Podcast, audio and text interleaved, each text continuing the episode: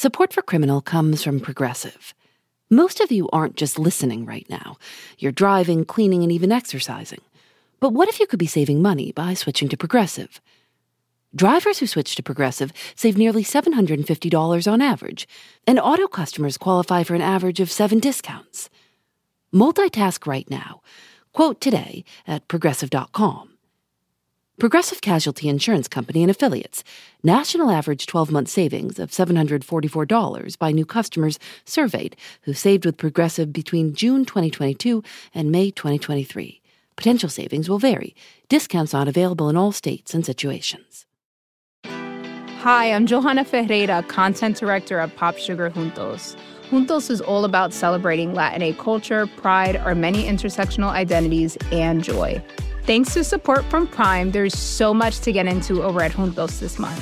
From conversations with the Latina minds behind our favorite new movies and resurrected TV shows, to thoughtful celebrity commentary and exclusive interviews with some of the biggest Latin music artists today. And it doesn't stop there. Get more of the music, movies, and shopping you love on Prime. Whatever you're into, it's on Prime. Visit amazon.com slash prime to get more of whatever you're into from streaming to shopping. And get all of our latest coverage at popsugar.com slash juntos. Con amor, Johanna. There's this um, canal that ran outside of her home. And the first time I went to her home in the village, I remember looking at that, and someone told me a story about how um, she loved to swim in it. And just the idea of even something like that, like a girl being allowed to swim or being allowed to be outdoors in that way. Qandeel really sort of she stood out from the lot. She really wanted to make something of herself. Her parents told me about how even when she was a child, she said, you know, I want to be famous. I want people to know my name. I want to sing and dance. She wanted to be financially independent. These were ideas that not a lot of the women around her had, or perhaps even thought of. Or if they did think of it, it almost feels impossible. Like, how do you even begin to dream of something like that? Qandeel Baloch was born on March 1st, 1990, in the village of Shah Sadar Din in Pakistan. She had six brothers and two sisters. They weren't very well off. Their home had mud walls, mud floors. Her mother didn't work, but her father did. He worked on the lands around their home. Her brothers sort of did odd jobs. One of her brothers had a phone shop, like a shop selling phones in the village. We're speaking about Qandeel Baloch with Sanam Maher, a journalist based in Karachi, Pakistan. She met with Qandeel's parents in 2016 and visited the village where she grew up. I almost felt like culture shock going there because I remember the first day when I was driving into the village, I was with someone who's a local reporter. He came from that area and he was sort of helping me meet people there. And I remember looking out of the car window and seeing that the women were dressed in a way that I hadn't really seen in other parts of the country. I was very used to seeing women in burqas, sort of fully covered from head to toe. And then over here, I was seeing these women wearing these outfits that were, it was a burqa, but at the top of it, there was almost like a funnel emerging from the top of the burqa, like where the woman's head is. And there was no cutout for the eyes, the way that you might have seen in pictures of women in burqas. There was nothing like that. And I remember looking at them and I was really struck by it. And I said something to this reporter about it. And he said, Well, that's nothing. Like, and the funnel, by the way, exists over there. I was told this later because the women inside this like swathe of fabric the funnel allows air to enter so that they don't suffocate inside it while they're out and about. It can be very hot here in southern Punjab in the summer. And so I, I, I, mentioned something to him about the burqas, and he just kind of scoffed and he said, You know, like in a village very near where I'm from, they don't even give the women shoes. And I was just thinking, like, you don't give the women shoes? Like, what does that mean? I'm trying to put it together. And he looked at me and he just said, Well, imagine if you step out of your house and you're not wearing shoes, like where are your eyes going to remain? They're always going to remain on the ground. You're always going to be looking on the ground just in case you step on something. You're never going to look up. You're never going to look at anyone around you. And it was really when I heard that that it struck me just how brave you had to be to come out of a place like that, to even imagine something bigger for yourself I think the girls around Qandeel, including her sisters, were getting married. The idea was that you start a family of your own, you get married, you make a home, and that's your life. She didn't really want any part of that. When she was 17 years old, Qandeel married her mother's cousin. She later said that her parents forced her to marry him. It was an arranged marriage, but then there's also some dispute about that because this man later came forward and said, no, it was a love marriage and she loved me. And there was some sort of dispute around that, but she was very unhappy in the marriage. Um, she would go home to her parents several times and complain about how her husband used to beat her, how he wasn't kind to her. She had a son very quickly and she just wasn't happy. Everyone around her expected that, you know, once she became a mother, she would settle down, she'd calm down. That never really happened, and she was unhappy in her relationship. Every time she'd go to her parents and talk about how her husband beat her, or how he treated her, her mother in particular would just brush it aside and she would always take her back to her husband's home. And when I met her mother, there was something she said that, you know, in our culture, in our tradition, once a girl goes into the husband's home, the only way she's leaving that home is in a casket. In 2009, Qandeel ran away. She got a job as a hostess for a bus company, welcoming passengers, reciting a prayer for safe journeys, and serving drinks and sandwiches. And she eventually moved to Islamabad. Once she moved to Islamabad, which is the capital, she met this man there who a friend introduced her, and he was a manager for models. And he said, Well, this is easy money and you can get into it and you have the face for it. So why don't you just start here and let's see what comes? So I think she saw that as like something that, okay, well, I can do this as a short term thing. That really appealed to her. So, what Qandeel was doing is very small shows that are usually set up as like entertainment on the side for something bigger. But the idea is you do the more of them that you do it's hopefully going to lead to someone in the audience noticing you thinking that you're pretty wanting to have you in a commercial for something wanting to have you as an extra on a tv show. They're seen as a stepping stone to something else to a bigger opportunity. And they're very small in 2013 Qandeel auditioned to be on pakistan idol Hi, this is me, Qandeel Baloch. Uh, I'm a professional model and uh, And in the audition, she's there's a big sort of song and dance about I'm very nervous, I'm really shy, and she wants the judges to kind of coax her like, no, we really want to hear you sing. And then she starts singing, and she sounds terrible. She can't hold a note. Um, the after, like when the show airs, you see that the bit with um, her audition, it has all these sound effects added in to make it more ridiculous. And when you look at the judges, there's all these special effects. Like one of them has like smoke coming out of his ears or something like that. It was basically a moment of ridiculing this woman and how she has these big ambitions and she thinks she's going to be a big star. She thinks she's going to sing better than anyone else there. And she the audition ends with the judges giving her feedback that's obviously not very good. And then she starts weeping and she's led out of the room and she weeps all the way out. And the voiceover I remember in that audition, in that bit, was like, Qandeel has wept all her eye makeup off. And it was very dramatic. And people made fun of her for that audition. Uh, they watched it, they laughed at her, it was a joke. And then afterwards, uh, later on in her career, she turned around and said, That was entirely a setup. And I was just playing along. And they told me that they wanted my audition to be one of the funny ones. And so I hammed it up for the camera and I did what I had to do to make it funny. And I think that brush with fame was going viral when she's written up in newspapers or when people are watching the clip on YouTube and sharing it with their friends or going on Facebook and sharing it. They're still saying her name, they remember her. And I think that was a point when she learned that in this day and age, being famous, you don't have to be famous for doing something good. You're famous as long as people are talking about you.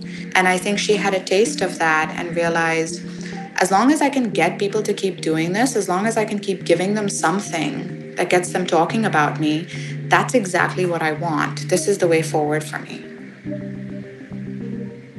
Tell me a little bit about how her social media presence after this starts to expand. What what starts to happen? Really, sort of very randomly, she and her manager decided to travel up north to take a bit of a break. She wanted to travel up north and see snow. She had never seen snow before. And while they were there, she made a video while they were in a marketplace with her manager. And it's a really it's it's one of those things where you look at it now and you're like, what did we really see in it? It's just a video of this girl who's kind of preening in front of the camera. And she asks her man, we didn't know it was her manager, it was just a man standing by her side. And she says, How I'm looking. And it was the the botched English, it was the delivery, it was the way she was preening in front of the camera. And she repeatedly asks him, How do you think I look? And she's sort of goading him on and she says, Do you think I look sexy? Do you think I look hot? Um, how I'm looking? Tell me how I'm looking. Marvelous. Just marvelous. And she just shared that video on her Facebook page, along with a bunch of other photographs from the trip. Somehow, that video and that phrase, how I'm looking, became the catchphrase. It was the flavor of the month. People started making these videos where they'd mimic her, and she became the butt of a joke. And everything, that line, how I'm looking, got repeated over and over. Celebrities got onto it, and they started making videos and sharing it on their social media. But they were saying the line, no one knew who this girl was. No one remembered, oh, yes, she's that Pakistan idol girl. It was just a video that was doing the rounds, and we wanted to make fun of it the way she spoke, the way she was blatantly asking for attention. And it went viral. And from there, she realized I'm going to keep making videos and keep putting them up on my Facebook page.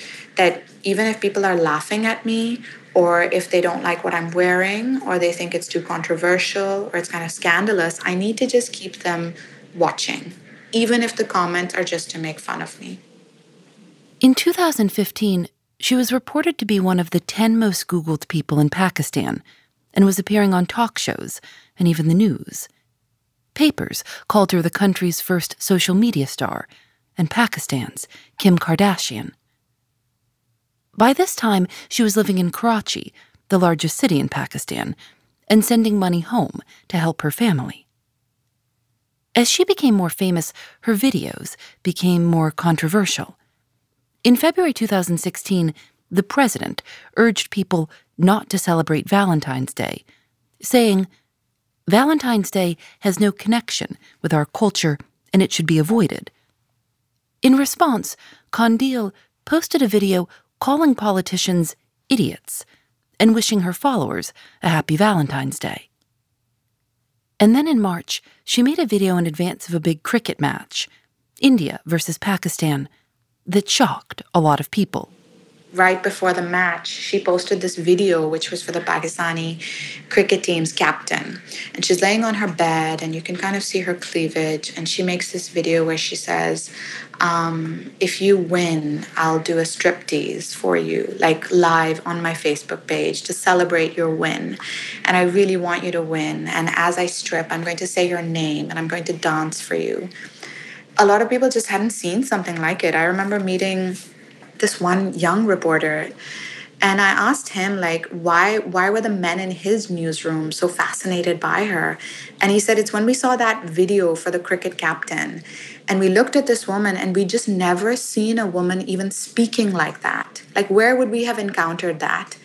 And they were just fascinated that this woman did it and she wasn't afraid of the reaction that she got even if people called her shameless or called her names and she didn't seem to care and they didn't understand what kind of woman wouldn't back down or be afraid to sort of take it a step further and Qandeel was always doing that she was always trying to give us the newest thing something that would really shock us really surprise us beneath the video one user commented Please shoot her wherever you find her.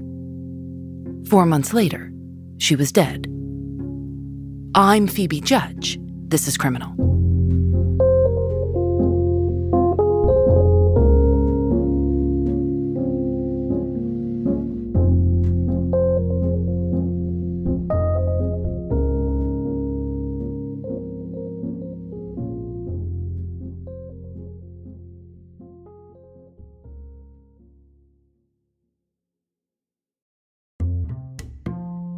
Thanks to Progressive for their support.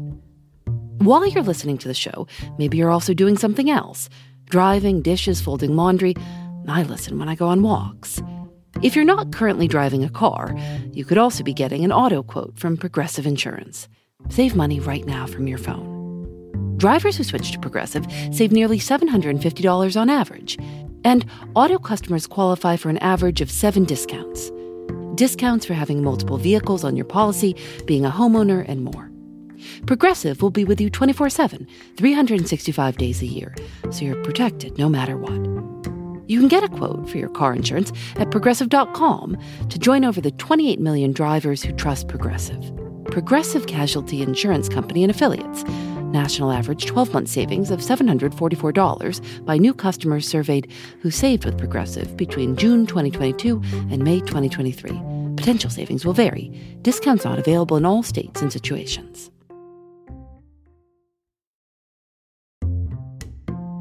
Support for Criminal comes from Factor. After a long day at work, sometimes the most convenient dinner option is ordering takeout.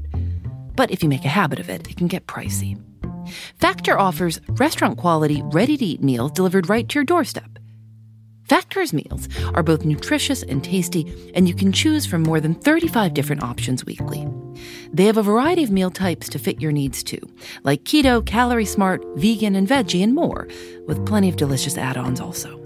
I've tried Factor meals myself. Lately, I've enjoyed their shredded chicken taco bowl and Thai roasted vegetable green curry. You can get as much or as little as you need by choosing 6 to 18 meals per week. You can also pause or reschedule your deliveries anytime. Head to factormeals.com slash Phoebe50 and use code Phoebe50 to get 50% off your first box, plus 20% off your next box. That's code Phoebe50 at factormeals.com slash Phoebe50 to get 50% off your first box, plus 20% off your next box while your subscription is active. It didn't matter what she posted, the immediate knee jerk reaction was, You're such a slut. You're disgusting. If uh, I had a body like that, I would hide that body. I wouldn't show it off. There were a lot of rape threats. I mean, sometimes men would even just do something like post a picture of a gun and say, I'm going to find out exactly where you live and I'm going to come find you. And why are you doing this online? Why can't you just shut up? Why can't you just go away? Um, I want to make you disappear. Things like that. Like endless comments, endless messages um, about how disgusting she was, how she deserved to die. And those are the things that were being said publicly. So I can't even imagine what it was like in her private messages. Why were they so mad? I think she really confused them. I think she enraged them because no matter what they said, it didn't seem to affect her. When I talk to her friends, um, they do talk about how hurt she was by some of the messages, how she couldn't understand them. And there are moments where she would do like Facebook live streams or chats, and she would say, you know, if she would hit back at some of these people and she'd say, if you really don't like what I'm doing or you find it so disgusting, why do you even come to my Facebook page? Why do you even want to watch me? Why can't you just leave me alone? Like, what am I doing to you? How am I offending you? Just don't look at me. And it was men and women, by the way, that would leave these messages. I'm, I'm focusing on the men, but it was a lot of women as well who said, You're so disgusting, or we think like you should just die, or things like that, or they'd say what they wish would happen to her, or aren't you ashamed of yourself? Like, how does your father or your brother or your husband allow you to do this? And she almost dug her heels in and said, The more you say this to me, the more you threaten me, the more I'm going to make you angry by what I'm doing. And I'm just going to keep upping the ante. And that confused them. Like, what kind of woman doesn't back down? What kind of woman really believes it's her right to put her body out there in whatever way she wishes to? What kind of woman asks for attention or wants you to tell her that you think she's sexy or attractive or beautiful. Like, what kind of woman does that and is so blatant about wanting your attention? When do clerics start condemning her? Tell, tell me about the outrage from the culturally conservative community about what she's doing. Not just men posting and saying terrible things, but but these mm. figures of power. I think that she really came on their radar when she met a cleric. It was actually here in Karachi. And there was a cleric who's quite, uh, at that point, he was someone who was invited onto a lot of talk shows. He was invited on to give his opinion. He really knew how to give good TV. Like he was very different from a lot of clerics where he's not that sort of stern faced, very dour, sort of like just passing religious judgment on people. He made jokes. He would like be just be funny. He would give good TV, but also was religiously quite knowledgeable. Um, and so he was a fixture on TV, and she was invited to be on a talk show with him and they got along quite well and they were cracking jokes and at the end of it, he said, You know, if I'm ever in Karachi, like, I'd like to meet you. And she says, Yes, of course. And it turns out that he'd traveled here and asked to meet her. And she went and met him at his hotel. And on the way there, she tweets that she's on her way to meet this man. And while she's in the hotel, uh, in his room, she shares a number of pictures. Now, in the pictures, she's like, uh, he's sitting in a on a sofa, I think, and she's perched on the arm. In another one, she's wearing his cap. The buttons on his collar are undone. His hair looks a little disheveled. And she tweets those images and she says she's having such a fun time with him. And then she left and she tweeted about how he had behaved inappropriately with her inside that room behind closed doors. And that sort of really struck a nerve with people. He obviously denied it. And people turned around and said, What were you even doing in this man's room? Why were you even there? But that man also, for many people, became a laughing stock. And it was the conversation was, well, of course, these clerics are all hypocrites. Of course, behind closed doors, they do exactly what they want, whereas they preach to us about how we should live our lives. And I think that's when it became a problem for a lot of conservative people, and especially with the clergy, that how is it that this woman, whoever she is, um, however scandalous she is, she is attacking one of our own and she's managed to make a joke out of him. That was very difficult for a lot of people to stomach. What happens next? So, after the run in with the cleric and the way that she was sort of making fun of the whole situation on Twitter, and she said a lot of things on Twitter about how hypocritical these religious leaders, how many of them were just so hypocritical and they behaved a certain way in private. And she she hinted at how she was going to expose all of them. And she was saying things like that, which was it was getting a lot of attention. I think at that point there was hardly a day when Qandeel wasn't in the news in some way. Her name was also mentioned in Parliament um, as the butt of a joke, but it was like she had reached that level of notoriety where she was so well known. And there was a newspaper uh, that ran a story one day with pictures of her passport that had a name on there that wasn't Qandeel. And they had this entire story about how the stuff that she was saying about herself was all a lie. Like her real name wasn't even Qandeel. They shared details about her marriage, the fact that she'd been married. They knew about her stint at the transport company, working as a bus hostess. And it was an attempt to take this woman down and to discredit her or to sort of change the story from the things that she was saying about the cleric. And it worked. Um, we just that story became huge. And when people suddenly found out that this persona that she'd created, that we just completely bought into, wasn't real, uh, there were a lot of questions about that. And it sort of it, it, it tugged a string at this image that she built up, and things slowly started to unravel for her.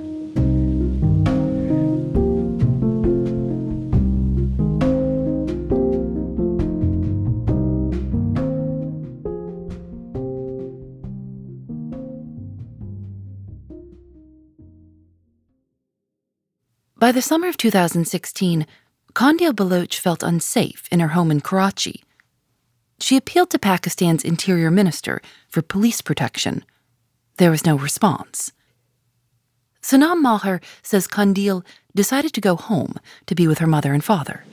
This was around the time of Eid, which is um, at the end of the month of fasting, and we Muslims celebrate Eid at that time. So it's a time when you get together with your family. And she decided she wanted to be back with her parents. She's avoiding any media calls, anything like that. She's spending time with her parents. She liked to play music for her father. She said that I'm happiest when I'm like pressing my mother's feet or giving her massages and things. She liked to do those things. And then one night, her brother comes over and he makes all of them before they go to sleep. He makes them a drink um, with milk, with warm milk, and they all have it. And what they don't know is that he's added a sedative to that, so it knocks them all out. What happened? This is what the parents remember happening is they were sleeping separately and Qandeel's mother woke up in the morning and felt very groggy. Like she couldn't understand why her head felt so heavy, she couldn't walk straight. She's trying to get some breakfast together. She's calling for Qandeel. There's no answer from the room. And then she goes and she opens the door to the room and she sees her daughter on the bed and her daughter is dead.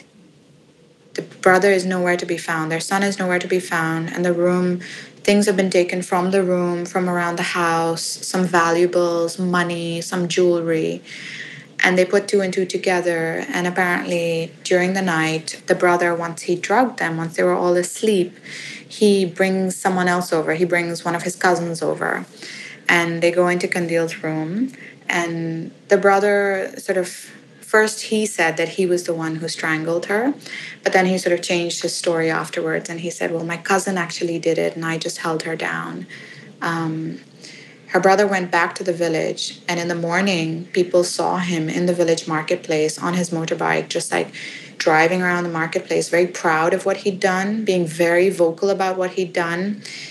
And his idea was, You guys taunted me for not taking care of this problem, and now look at what I've gone and done.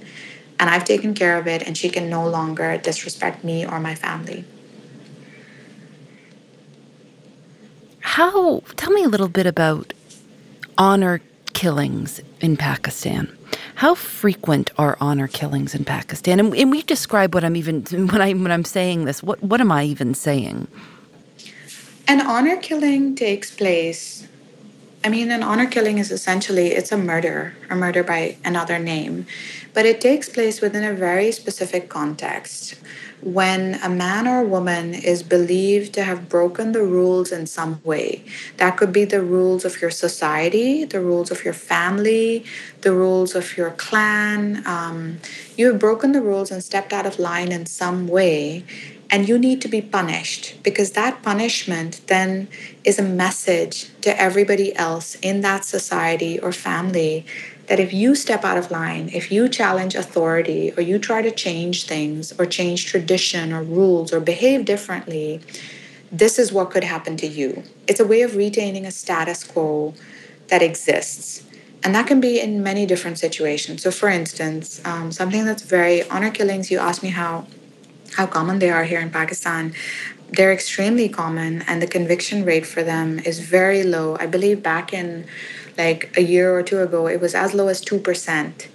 And sometimes it can be for something like someone, a man or a woman, decides to marry someone of their own choice. They meet someone, they fall in love, they don't ask their parents, they get married to that person. That can be seen as disrespecting your family. In some instances, it is something like a brother, and these are all real cases. A brother sees his sister talking to someone on a mobile phone and he demands to know who it is. And the sister refuses to tell him. He's convinced, You're talking to a boy. You have a boyfriend. You haven't said anything about that to us. He kills her. It can be parents doing it to their children, it can be siblings, it can be husbands with wives.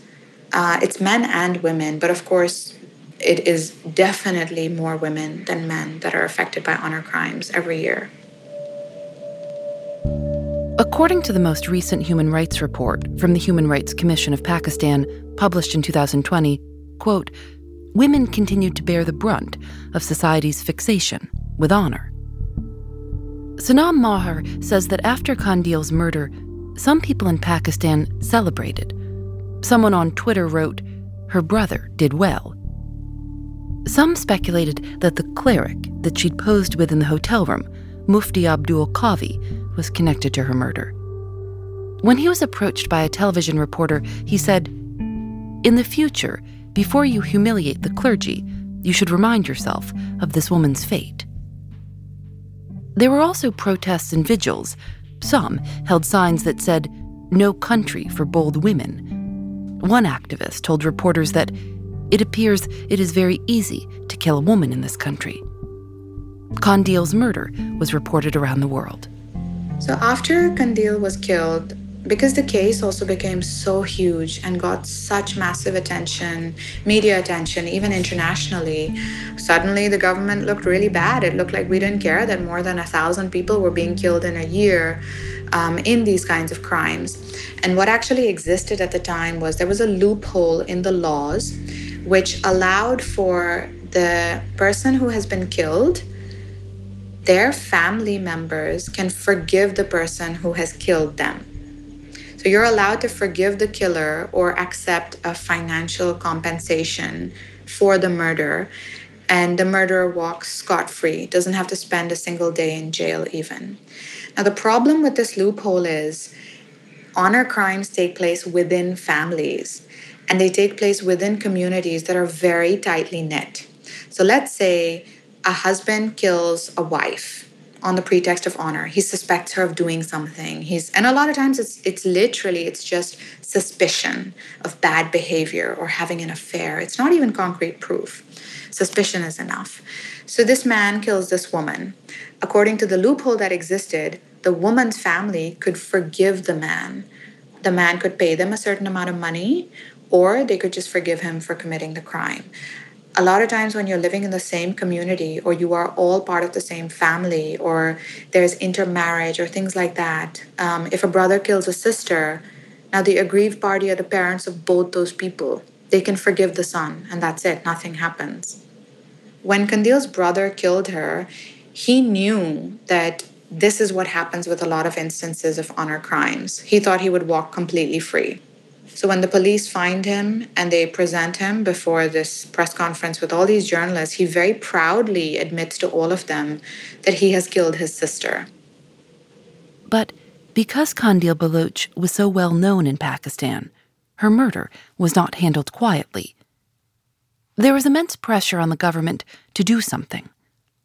In October 2016, the Pakistani parliament approved anti honor killing and anti rape legislation the legislation was changed. It was fast tracked and changed. Families can no longer forgive the killers. The only thing that they can do is save the killer or pardon him from the death penalty. The killer will, regardless if found guilty, serve life in prison.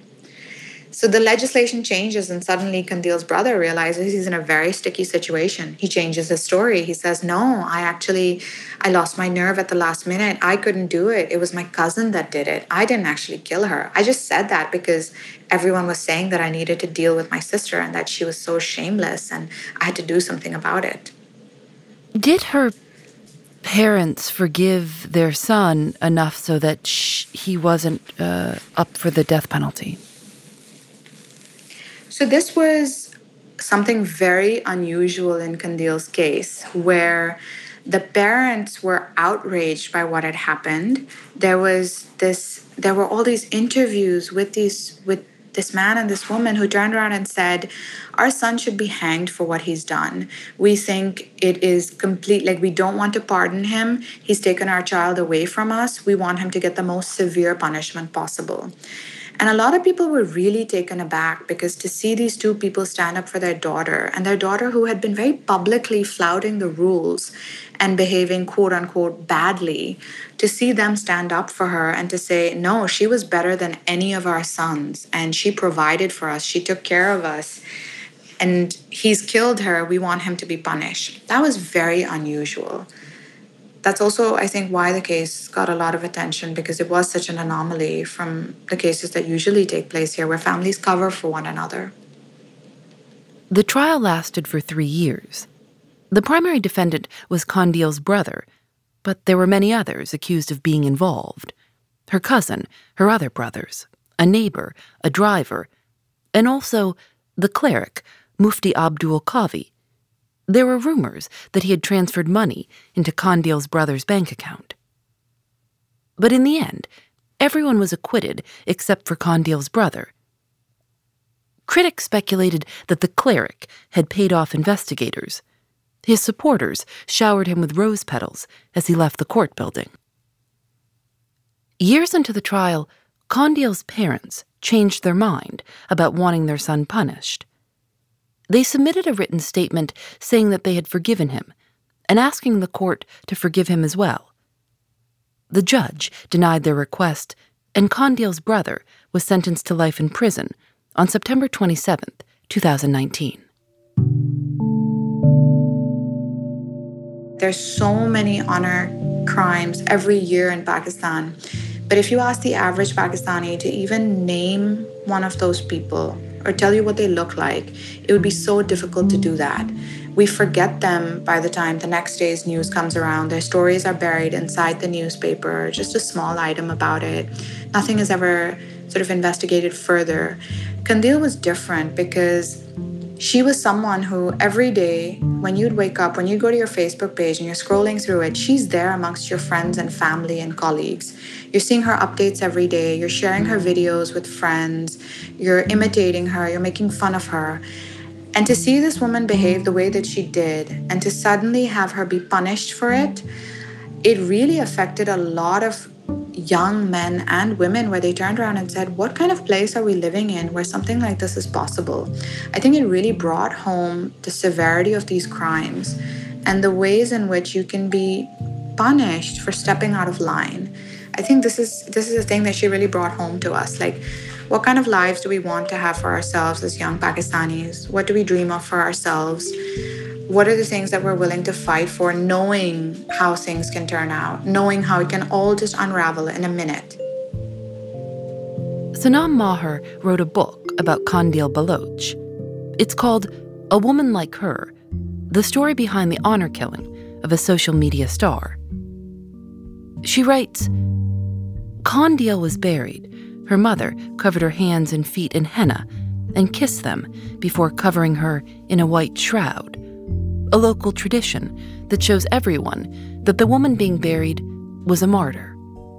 She died for some cause and died with honor.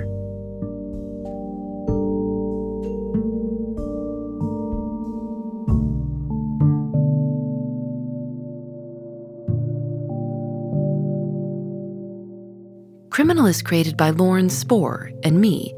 Nadia Wilson is our senior producer. Susanna Robertson is our producer. Audio mix by Michael Raphael. Julienne Alexander makes original illustrations for each episode of Criminal. You can see them at thisiscriminal.com. We're on Facebook and Twitter at Criminal Show. Criminal is recorded in the studios of North Carolina Public Radio, WUNC. We're a proud member of Radiotopia from PRX, a collection of the best podcasts around. I'm Phoebe Judge. This is Criminal.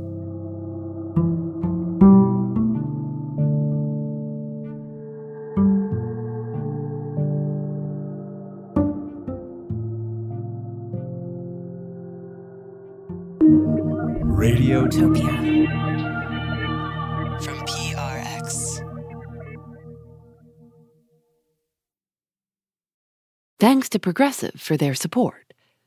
Most of you aren't just listening right now, you're driving, cleaning, and even exercising. But what if you could be saving money by switching to Progressive? Drivers who switch to Progressive save nearly $750 on average, and auto customers qualify for an average of seven discounts. Multitask right now. Quote today at progressive.com. Progressive Casualty Insurance Company and Affiliates. National average 12 month savings of $744 by new customers surveyed who saved with Progressive between June 2022 and May 2023. Potential savings will vary. Discounts not available in all states and situations.